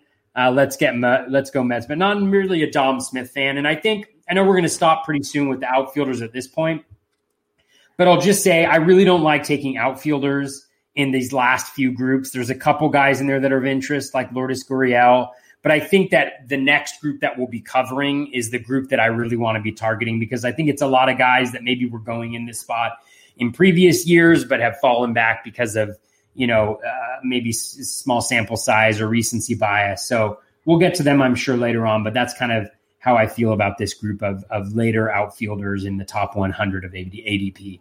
What about so, you? So Toby is a Let's Go Mets fan, but he does not like Dom Smith. He does not like Michael Conforto. So just remember that, everybody. He he he just he just he's just, just knocked off two of their top outfield draft picks right out the gate. But uh, there is one in the next group that he likes a lot. So oh, we'll, we'll leave it at that. But uh, I'm with you on Conforto. I, I love Conforto. I love playing him in D F S when he's in the right matchup because he can smash. He's just a guy in season-long that has shown a few injury concerns here and there. There's a lot of question marks in his overall production, like you mentioned. So, you know, in like last year even, his draft price was a lot better. It was a lot more doable. Like where you're like, okay, cool. I like the two sixty with this power and everything where he's going. But now you kind of have to compare apples to apples, and it's different. So it, it's tougher to go for there.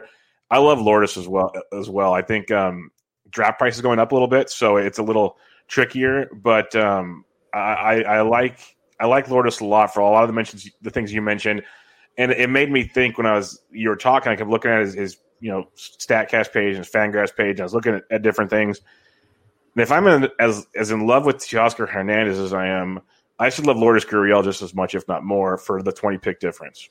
Like what they have, Teoscar might hit it a lot harder. So like if he gets hot, his hot streak might really go.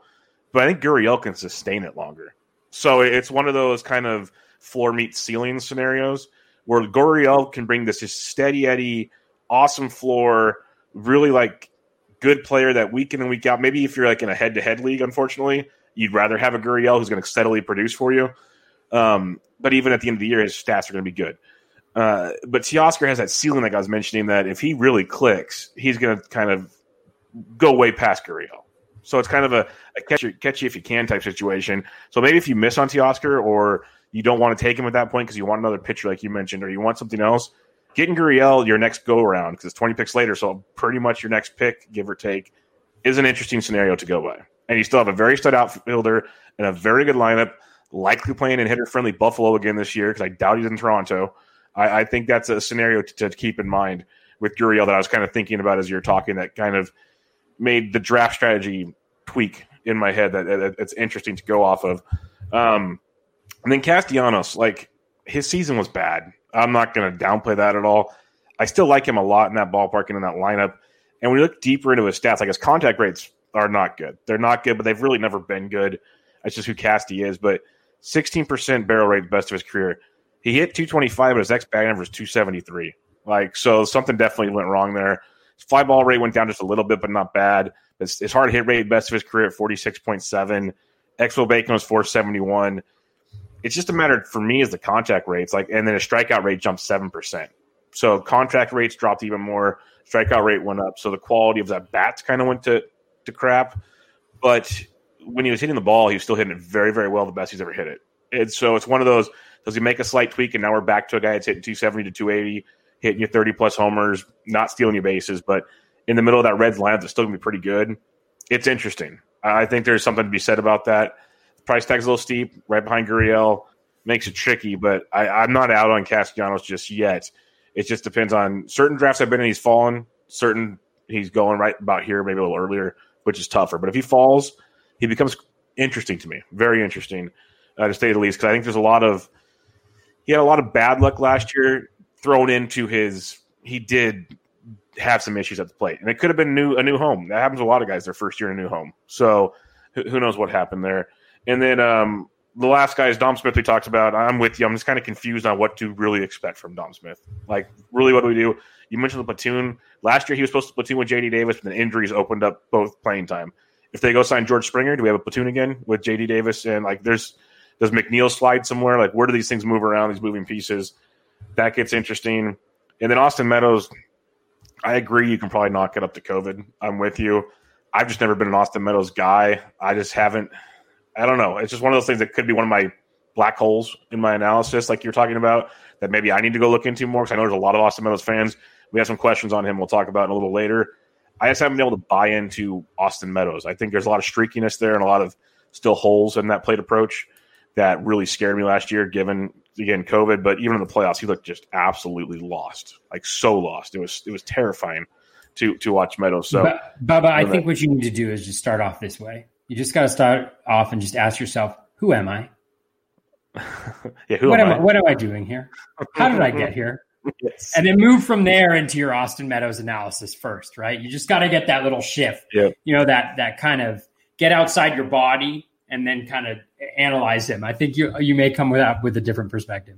And Cubby Knowles in the chat, and I love Winker. We'll talk about him next week, um, going much later than Castellanos. The difference between those two is Winker, somehow they still don't get regular playing time to, and annoys the living crap out of me. That's the biggest difference. If I knew Winker was going to be leading off like he usually does, playing every day, I'm with you, but Senzel somehow is going to creep in there still. Like, it's going to happen, and that's my biggest concern. But uh, we'll see. Maybe things change in the offseason. But we went through twenty-five tonight. We'll go through twenty-five or so more next week, make it a, a business decision. If we want to do more after that, we'll figure it out. Uh, and and part, part three, I never thought I would see part three of an outfield yep. preview, Bubba. Only on this podcast could you get that type of of depth and insightful analysis. And by that, I mean – being so long-winded that we have to move it to a third, a part three. Hey, um, it's good. It's one good. Thing on Castellanos, as you were going through that, I was looking a little bit more at his profile. One thing that I do think bodes well for him as well is he had a career high um, uh, of percentage of his hits that were to center field, yeah, forty-six point seven, forty-six point seven percent.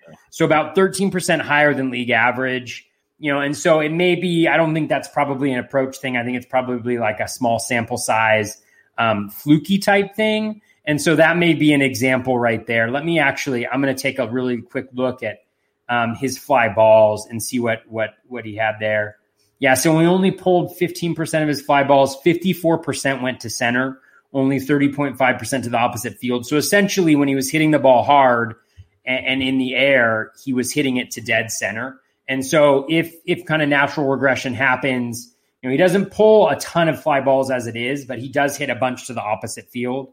And so if more of that tends to happen, then you could see that home run rate go up. So I will give give you give you that point. You'll see the home runs go up, or even maybe just the doubles because they go off the wall and so they get caught. Like things like that, just slowly. And then all of a sudden you're looking at a different batting average and everything. It changes Absolutely. a lot. So it, it's just I, I'm not completely ready to write him off just yet, but it was an ugly season.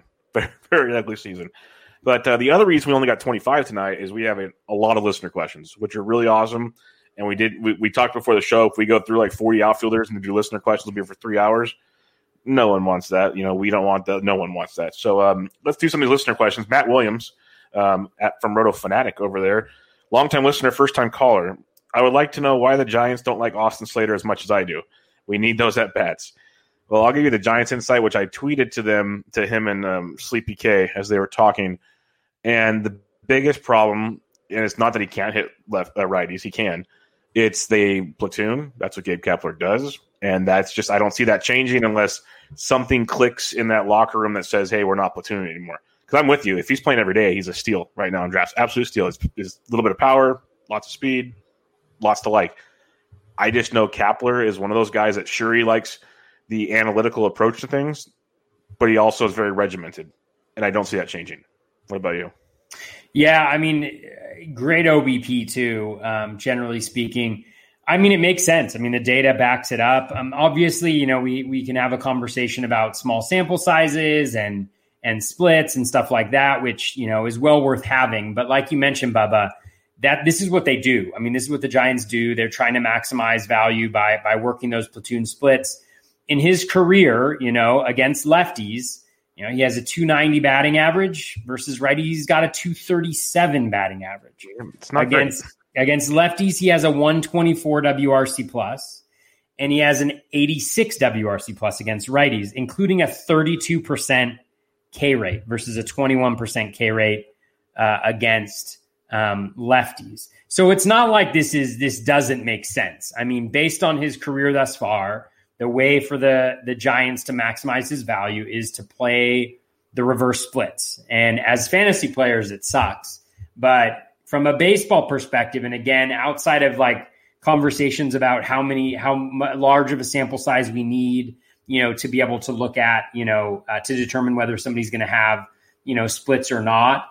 Um, you know, it is what it is. And, you know, start the guy in D F S when he's going up against lefties. Um, although like you may, you may it's beautiful. Yeah. Although, although he'll probably get two at bats too, or two plate appearances. He's going to get pinch hit for, but I mean, this is one of the things where we just need to be realistic about the difference between fantasy baseball and, um, regular baseball. And I would love to have his stolen bases and his O B P in the lineup all the time, but it's just, um, you know, it's just probably, we're just probably not going to see it. You know, the one thing I'd say, let's let's see what his O B P is against. Yeah, three twenty-five against righties. So, you know, he still walks a decent amount, but they, they can maximize the platoon in, in a much better way.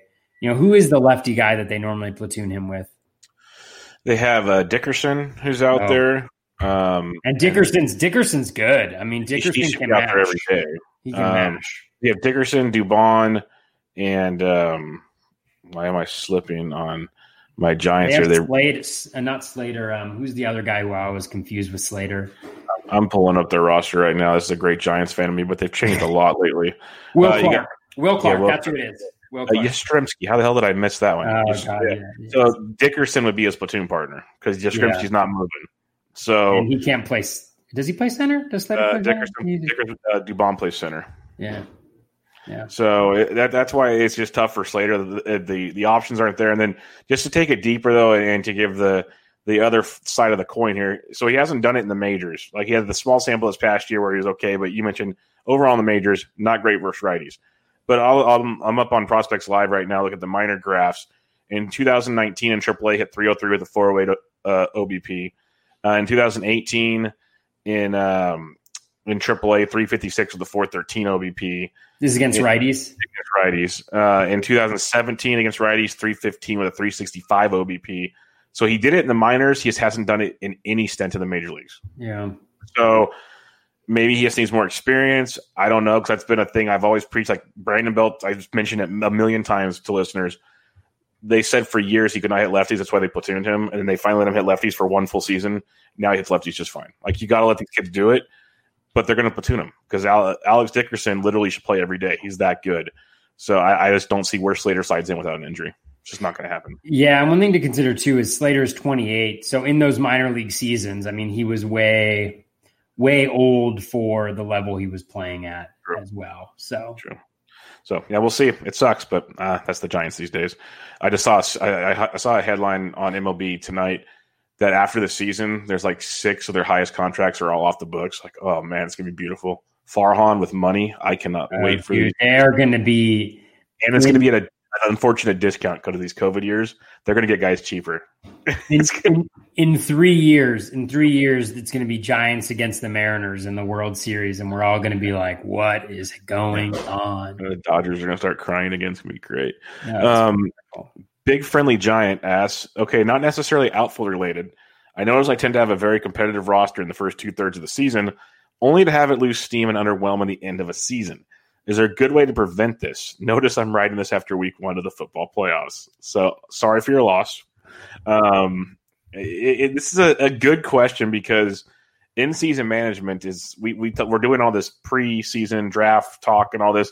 In-season management obviously is huge, and you are phenomenal at your fab. You're, you're you're one of the best I know at running your team throughout the year. That's what you do. You spend hours at it. Like you are, it's a full-time job for you at times. What do you recommend to him like right now to start thinking about, which is kind of, to me, tough because you kind of have to see how your team goes, and, and that's why it's in-season management. But what would you do now to get ready for that come later? Yeah. I mean, I don't know if there's anything that you can necessarily do now except try to think about your process. Just try to think about and to go back and look at previous seasons and what happened. I mean, what I'm going to guess probably happened is, you know, number one, as the season gets older, you know, there are injuries that happen to your team, right? After the team that you drafted, there are injuries that happen. You know, I think one of the things that we've talked about on that, that I need to get better at too, is during the season is being familiar with how your players are doing, right? So if you have a guy who maybe started out really hot, like maybe you, you're the type of person who's really keen early on in that fab, and you add that guy who's scorching hot at the beginning of the season. And then you look at the overall stats for the season. You're like, oh, he's doing pretty well, but that regression is hitting pretty hard and maybe he shouldn't be in your lineup. You know, it could also be a question of how deep your league is. Like if you're in a ten or twelve team league, I think one of the challenges it would be, um, would be that uh, my, my cat, I don't know if you can hear my cat meowing in the background. You can't hear the cat meowing. Um, uh, yeah, the the cat is gone now. My wife has um, performed a miracle and picked up the cat and is swooping him uh, outside. Um, you know, I think one of the things that happens in ten and twelve team leagues is we look at the name of the player and we're like, God, that guy's really good. I can't drop him. But the nature of that level, that depth of league, is that everybody's going to be pretty good, right? And so what you got to figure out is who is good enough to keep hold on to, and who is there actually not that big of a difference between replacement level and that I can be working kind of the matchups on a week to week basis, or, you know, a game to day game basis. It also depends on, like, you know, I just think one of the things that we don't spend enough time about is like, what are the settings of our leagues and how do those dictate player value? Or so like if you're in a daily league, are you really working that grind? Are you checking the lineups every day to make sure that those guys are in? If you're in weekly lineup changes, like, you know, are you making sure that you you have the best matchups in all the time? And then, I mean, fab is such a huge part of the game.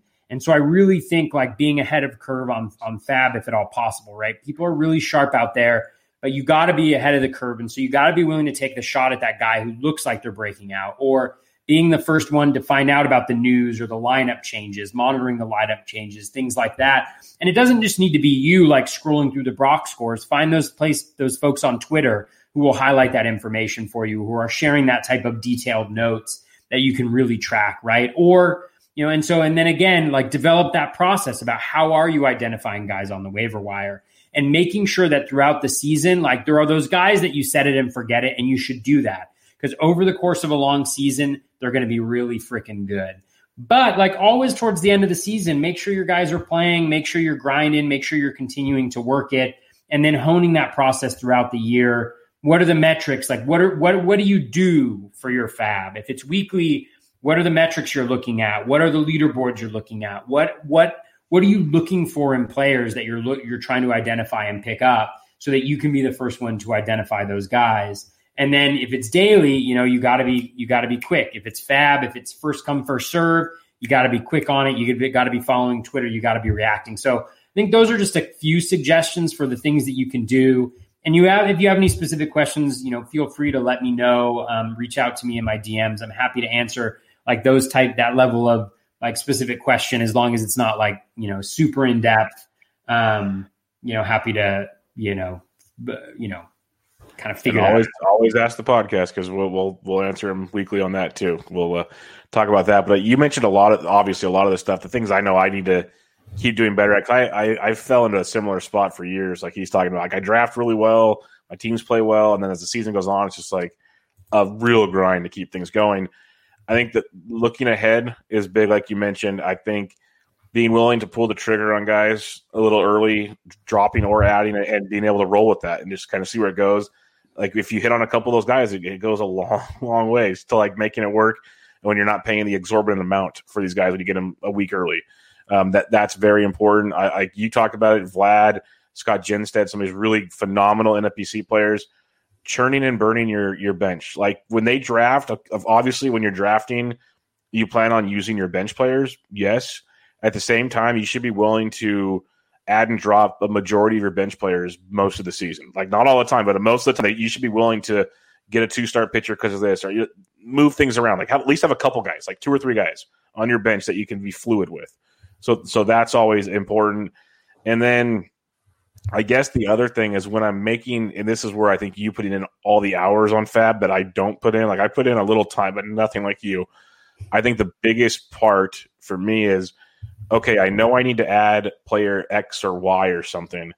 Now I need to put in like seven bids for this guy because like if I don't get this player or this player, I need to make sure I fill his roster spot up with someone instead of losing out on three guys and then I'm still stuck with this player. That that was like now now I still have a dead spot on my roster. Stuff along those lines. Uh, eventually, so you have usable parts every week, I guess, would would go a long ways. So things like that. Um, the next question, Ben Tid at Breaking Ben underscore T. Is your plan as of now to once again target outfielders in the pick seventy through one ten range, like last year where there were a lot of good talents, Ozuna, Castellanos, Laureano, et cetera? So are you going early? You going middle? You going late? What's your outfield philosophy? Yeah, I mean, generally, you know, with the first few picks of the draft, I'm not thinking too much about that. Like I've taken Tucker. I think outfield is really deep. And I think what I mean by deep is, is I think there is like a point around maybe pick like two ten, two twenty where it dries up. Uh, there's, there's a fairly significant difference, I think, between the guys kind of going before then. I'd actually draw it. I mentioned Andrew McCutchen. I'd kind of draw it at that Andrew McCutchen line. Maybe that, that was like the last outfielder that I was really interested in here. They're still really good guys, but I think how it's deep is that when you have outfield spots open later on, like there's a lot of different profiles that you can that you can kind of mix and match in there, right? Like if you're low on speed, you're going to have some guys like Lorenzo Cain going later, or you know Leody Taveras who's going later, or you know even Victor Robles who's going later. So you have that kind of guy. If you're looking exclusively for power, right?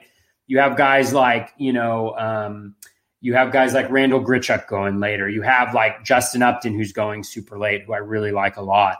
You know, heading into next year.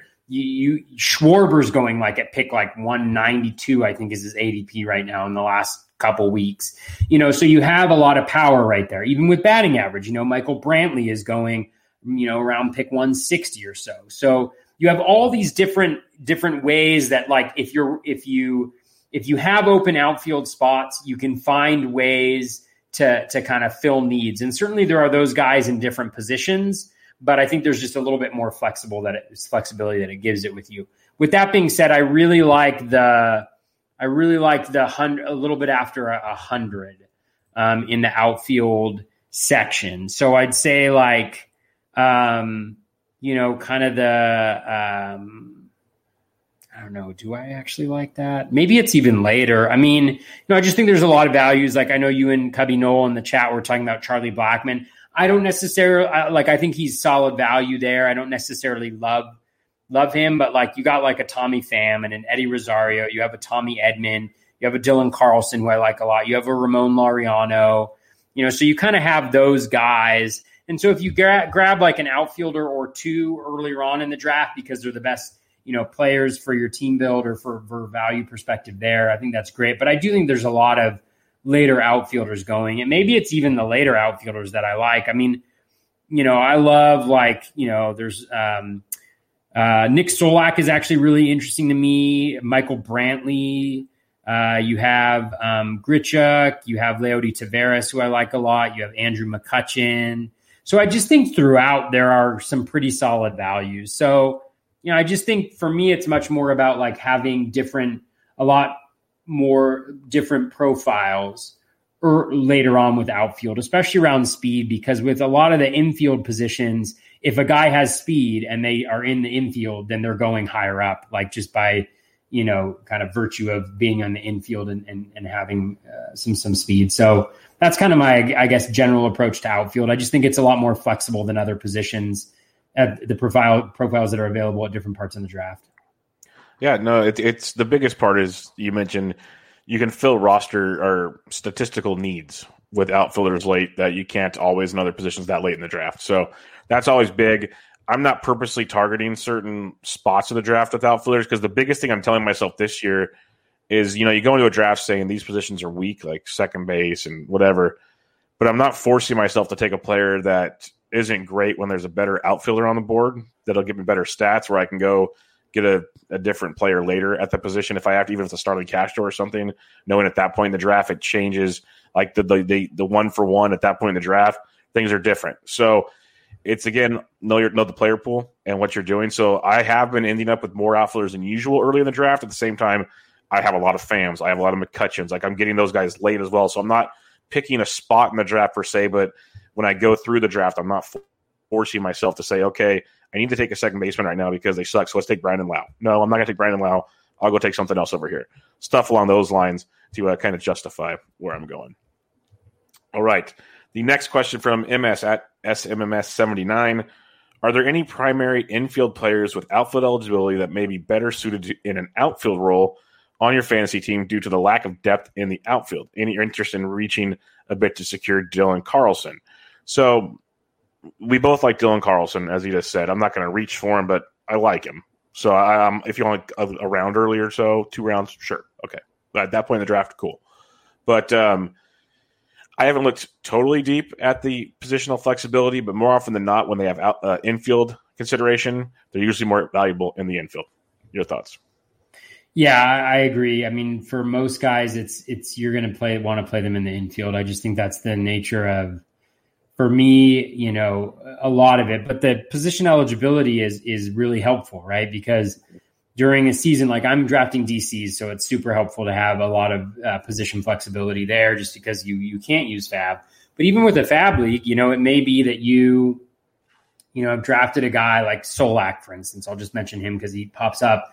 You know, where Solak is your middle infield guy, and then you're looking at the waiver that week, and, you know, uh, Jose Iglesias has a fantastic matchup for the Angels, and that happens to match up what you need, and he's on your Fab wire. Well, you know, and, and your util's filled by some excellent hitter because you're an excellent drafter. Um, you know, so your middle infield, Um, you know, in that particular case, like being able to move him to outfield, you have five outfield spots. And if Solak is better than one of those five outfielders, then you shift him over, you add Iglesias, and you you slip in there. So there's still value in that. But I think like when you're when you're comparing, for me, and I know, you know, maybe if it's shortstop outfield, there's not a lot of guys that have that. But if it is shortstop outfield, you know, maybe you're looking at outfield in that particular case, because I do think shortstop continues to be the deepest position. You know, maybe in that particular case, but I think generally speaking, you're you're going to want to stick him in the outfield. Uh, I mean, to stick him in the infield. And then Dylan Carlson, we'll talk about him next week, but I really like Dylan Carlson a lot. I think he's a twenty ten type of guy. And I think, you know, um, I think there's definitely ceiling there for him. Yeah, we'll talk about him next week, but I doubt, I'd rather have Dylan Carlson than, than Lou Bob. So let's just go that route. Wow. Like straight up. straight up. I would rather have those. Paul Abdul straight up. Now tell me. Yep, straight up. You really want to love me forever? Oh, Forever oh, oh. and ever and ever. Okay, I'm just making sure. Yep. You were we'll talk about that. Next, we'll talk about that next week, though. Uh, Dave Swan at Davithius, he asks, "What are we to make of Austin Meadows?" And we kind of hit on that. Like, I am just completely lost. I need way more of a deep dive. I've never been an Austin Meadows guy before. It was because he was drafted so high. Now you get a discount, some may say. I'm still like so just lost watching those at bats in the postseason. But uh, if you want to recap what you had there. Yeah, I mean, I think you're right on. I think it it is a it is a it is one of those questions that is just a major question. It is one of those questions that's just a major question.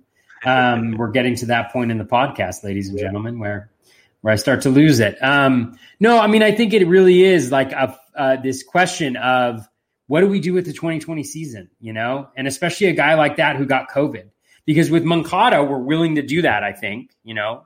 I think he's more vocal about it. Like Matt Meadows yeah. really didn't let us know like what was going on. Totally. And maybe that's what it is, but should that matter, right? You know? But the projections certainly seem to have Meadows a lot lower than they would have had him otherwise, and then they had him last year. So they're buying into it, but are they COVID agnostic, right? Probably, right? They probably haven't integrated COVID. So maybe that's a source of value that you can get. So it's just one of those existential questions of fantasy baseball about, like, how are you approaching the twenty twenty season? Um, and, and it's a good one. And, and it's actually challenges me because I'm like, I'm not into Meadows at all or drafting him, but I was so into Meadows last year. So what's, what is it? So I got to think about that a little bit more. And, and it's also one of these questions where in come, you know, March or April, whenever we're drafting, because Major League Baseball is ridiculous. Um, you know, we should have more info from spring training about how guys look.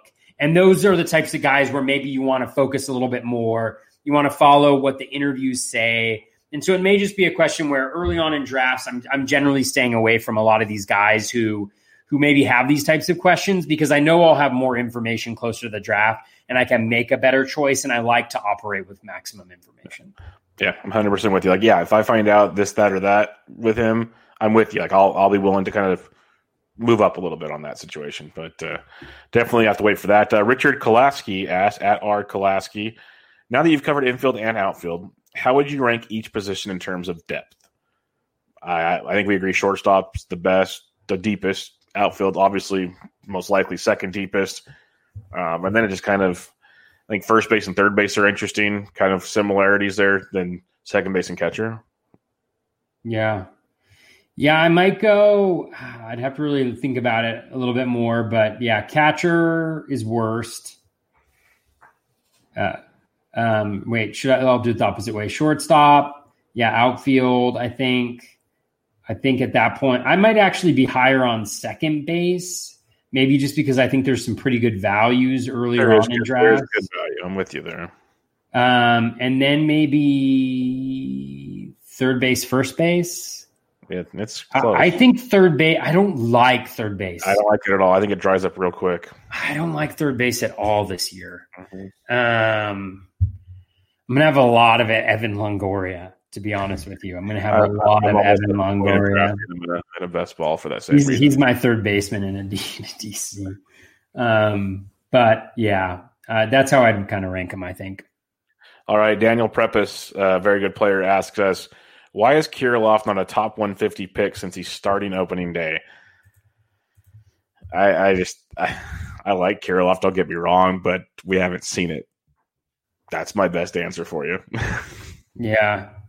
Yeah, I mean, um, when you look at his Steamer projection, you know, obviously the plate appearances are lower, four seventy-nine. He's hitting two seventy-seven, sixteen home runs, seven stolen bases. So it's certainly a solid profile and definitely one worth kind of a late round stab. I, I don't know what their plans are. I haven't read anything particularly on what the Twins are planning to do um, with uh, Kirilloff. Let's see. Like if you look at the D H, yeah, he, six in a platoon. It has his, him at D H. You have to think that they're going to, you know, improve upon Jake Cave. You know, if not platoon him. I know you love Jake Cave. I love Jake Cave too, but um, and then um, and with Kirilloff, yeah, I mean, we'll see how confident they are going in with him as the D H. Maybe they do that, and if they do that, and he's he looks like he's going to get you know the full plate appearances, then certainly that could be an opportunity for, um, you know, for for some for some some nice little value.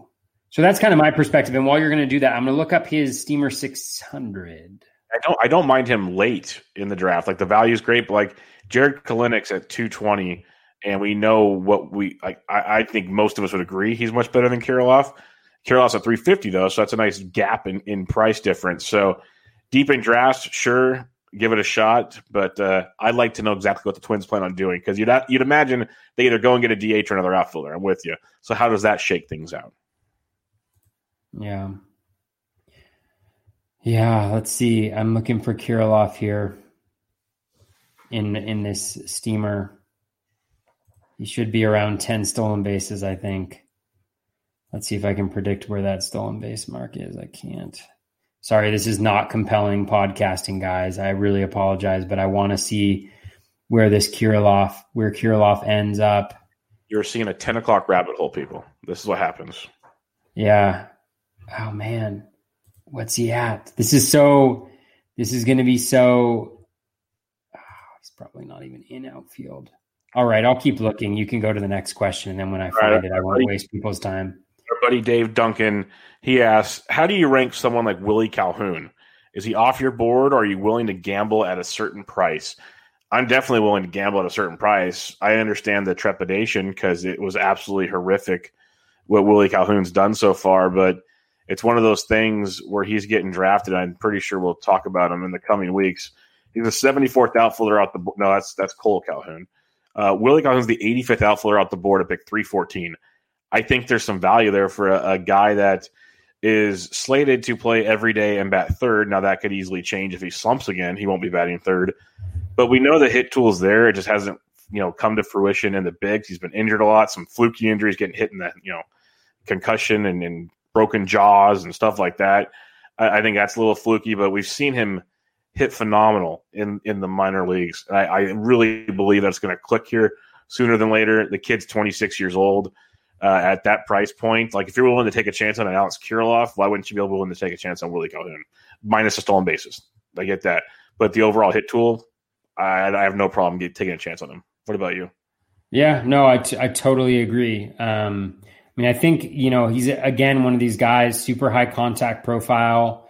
Um, the the all of the batting metrics were way out of whack. And obviously with that, the horrific injury he suffered, the broken jaw with, you know, a fastball, you gotta, you gotta imagine that that sits with a guy for a little bit. But he was also really unlucky, a two fourteen BABIP, a two point nine percent home run per fly ball rate. Obviously, he only had one barrel, so he wasn't crushing the ball. His max exit velo was down. But a guy at his age, that that really shouldn't happen, I don't think, especially with the hit tool that he has. Steamer has him at two fifty-eight, twenty-three home runs, you know, two stolen bases, which is just kind of like generic what everybody gets. Um, so, you know, maybe a little bit of a capped ceiling because of that. But you could see the batting average maybe being higher because of the contact rate, and you know, he, there could be some pop. So he might be a good guy to kind of bank on, especially, you know, at the price that he's going with. I think it's a pretty solid floor that he's dealing with, especially what you mentioned, like he should get plate appearances um, pretty consistently. So, yeah, I'm willing to take a chance. The pedigree's there. It's just been a rocky road for him in the bigs. So at that price point, pick three fifteen, sure. Uh, Aaron Pags at Fantasy Triage asks, for us relief pitcher dopes, do you treat outfielders similar to starting pitching? Specifically, do you target players to be your outfielder two, outfielder three, or you do, do you not care where you get offensive stats from and therefore only draft outfielders when they are the top player on your board? Um, I, I mentioned earlier it's more of a top player thing. I'm not focusing on when, where, filling slots situation like a starting pitcher. So, yeah, top players for me. Yeah, yeah, same here. Um, you know, obviously, yeah, I mean, I've had drafts where I draft my full infield before I even touch outfield, and I feel totally comfortable doing that. So um, I think it's more best player, best player available that fits your your roster construction, your team build um, is the way to go there. And I mean that in the vast majority of cases, you know, early on in drafts, that's obviously going to be uh, the situation, recognizing like what profiles are available within each position at any given time. All right, our buddy Comac Dew has got a two-parter. One question for you, one question for me. For you, score prediction for tomorrow's match and who gets the goals, Liverpool, Tottenham. All right. Um, I'm going to say, of course, uh, I'm going to I'm going to go two one Liverpool. I'm going to say Liverpool gets out to a two oh um, first half lead, and then Tottenham scores uh, one goal uh, towards the end. I'm going to go with um, uh, with Son. I think Son is going to be the goal scorer for Tottenham because he's by far your best player. Um, the rest of your team is garbage. And for Liverpool, I'm going to go with it seems like it seems like a Sadio Mane game. So I'm going to go with Mane and Salah. Um, I think that Mo Salah is like the greatest thing Uh, on the face of the earth. And I, but I think Mane has been in a little bit of a rut. I feel like he hasn't scored much recently. So I think he's going to, I think he's going to get a goal. I think it's his, he, it, it, this always happens to Liverpool. It's like, we have this front three, the, our three forwards who are all, who are really good. And they just kind of take turns leading the charge. And I think uh, Mo Salah has done that for the first part of the season. I think this is the beginning of our Sadio Mane run right here. So sorry, Comac Dew. No shot tomorrow. Liverpool two, Tottenham won. Awesome. And the question for me, which team needs George Springer the most, Giants excluded? And it's kind of a fun who needs them the most and who's going to get him are two different questions. So this is where it's fun. In all honesty, Houston needs him back. That would be a great starting Whoa. spot. You have Miles Straw and Chaz McCormick as two of your projected outfielders. They might need him back. I think that's a, a starting point there. Uh, Toronto's rumored to get everybody. White Sox is interesting. You mentioned Eaton. Another spot, we've kind of mentioned them in a roundabout way a few times. If the Twins don't bring back Nelson Cruz, that's a lot of available money. And there's your Jake Cave situation real quick. And now you don't draft Alex Kirilloff anymore. But um, you could put Springer in left field because I don't think he's a, a go-to center fielder anymore like he once was. You got Buxton out there who, hey, we know Buxton might get injured too. Another reason to have Springer on board. I think Minnesota, if they want to stay near the top of the Central, would be a sneaky spot for him because I don't think I've heard that rumor at all. Um, in reality, though, Houston needs him the most. Like that team, its lineup looks dreadful. Um, and if I have to pick a National League team, I'm going to go with the Washington Nationals. I think that'd be a, a heck of a landing spot. You have Andrew Stevenson, uh, Victor Robles, and Juan Soto. Obviously, Soto's fine. Robles should be fine. I don't hate Stevenson. I know Vlad Sedler was tweeting about him today, but I think obviously Springer got to be a bit of an upgrade there. So um, I, I think the Nats, if they want to stay competitive for a few more years, that'd be a good landing spot as well. All right. By the way, Kirilloff, twenty home runs, nine stolen bases over six hundred plate appearances is his Steamer projection. Not with bad. a with a two seventy-seven batting average. That's solid. I think that's worth a worth a late round pick for sure. Uh, Steve Brunn asked, thoughts on the guys that just had dreadful twenty twenties? Guys like Willie Calhoun. We just talked about Willie Calhoun. Austin Meadows, talked about him. Uh, Victor Robles and Oscar Mercado, guys that had some buzz last year at this time and no showed in twenty twenty. Thanks for keep doing what you guys do. So we talked about two of those. What's your thoughts real quick on Victor Robles and Oscar Mercado? Oh, man. Uh, so I think they're both solid. I mean, Victor Robles, where he's going now, he doesn't need to do the things that you needed him to do last year to return value. If he steals twenty bases and hits ten home runs, which he's more than capable of doing with like a two thirty batting average, you know, he'll get you, he'll return that value. Um, and so I think that he is, that he's fine. And I think there's definite upside there. We've talked about the max exit velo and um, Alex Chamberlain has done an article since about that. I think he's not that good of a hitter, but he's still young enough where maybe some of that could develop and he's going to play every day because defensively he is really, really good. Um, and then I think, um, who was the second one? Mercado, who doesn't even oh, have Mercado. Mercado's free, and mm-hmm. Cleveland is awful. So, I mean, if he does well, you know, he could he could really do well. So, late round pick, sure, um, go with Mercado. I liked him a lot heading into last year, so no reason to kind of totally abandon that um, heading into into this year. So, I think those guys are fine. I mean, one guy who I've mentioned a few times on the pod, who we'll talk about next week, that I think is really interesting is Leody Taveras, because I think. Very similar profile to Robles with, I think, um, a better hit tool, uh, batting at the top of the lineup. Um, you know, definitely some batting average concerns, but I think Robles has those obviously as well. So, um, you know, that's kind of that's kind of what has kept me away from Robles so far is Leody Taveras. And I think as we as drafts move up, I think you're going to see Taveras going much, much Um, earlier in drafts, one fifty, one twenty, you know, spots like that. Yeah, and if you look at his Steamer projections, he's like sixteen homers, maybe a little steep, but I could see it. I really could. twenty-two stolen bases, two fifty-one, like you said, where he's getting drafted now, that's fine. Like that's actually a pretty solid stat builder for you overall, especially if they ever put him towards the top of the order. That would be amazing. But yeah, I like the Leody Taveras shot. We'll talk to him for sure. I think that's a sneaky upside play. And the only thing with Mercado is I agree if he plays every day, there could be some big upside after what we saw. Right now, he's not projected to play every day.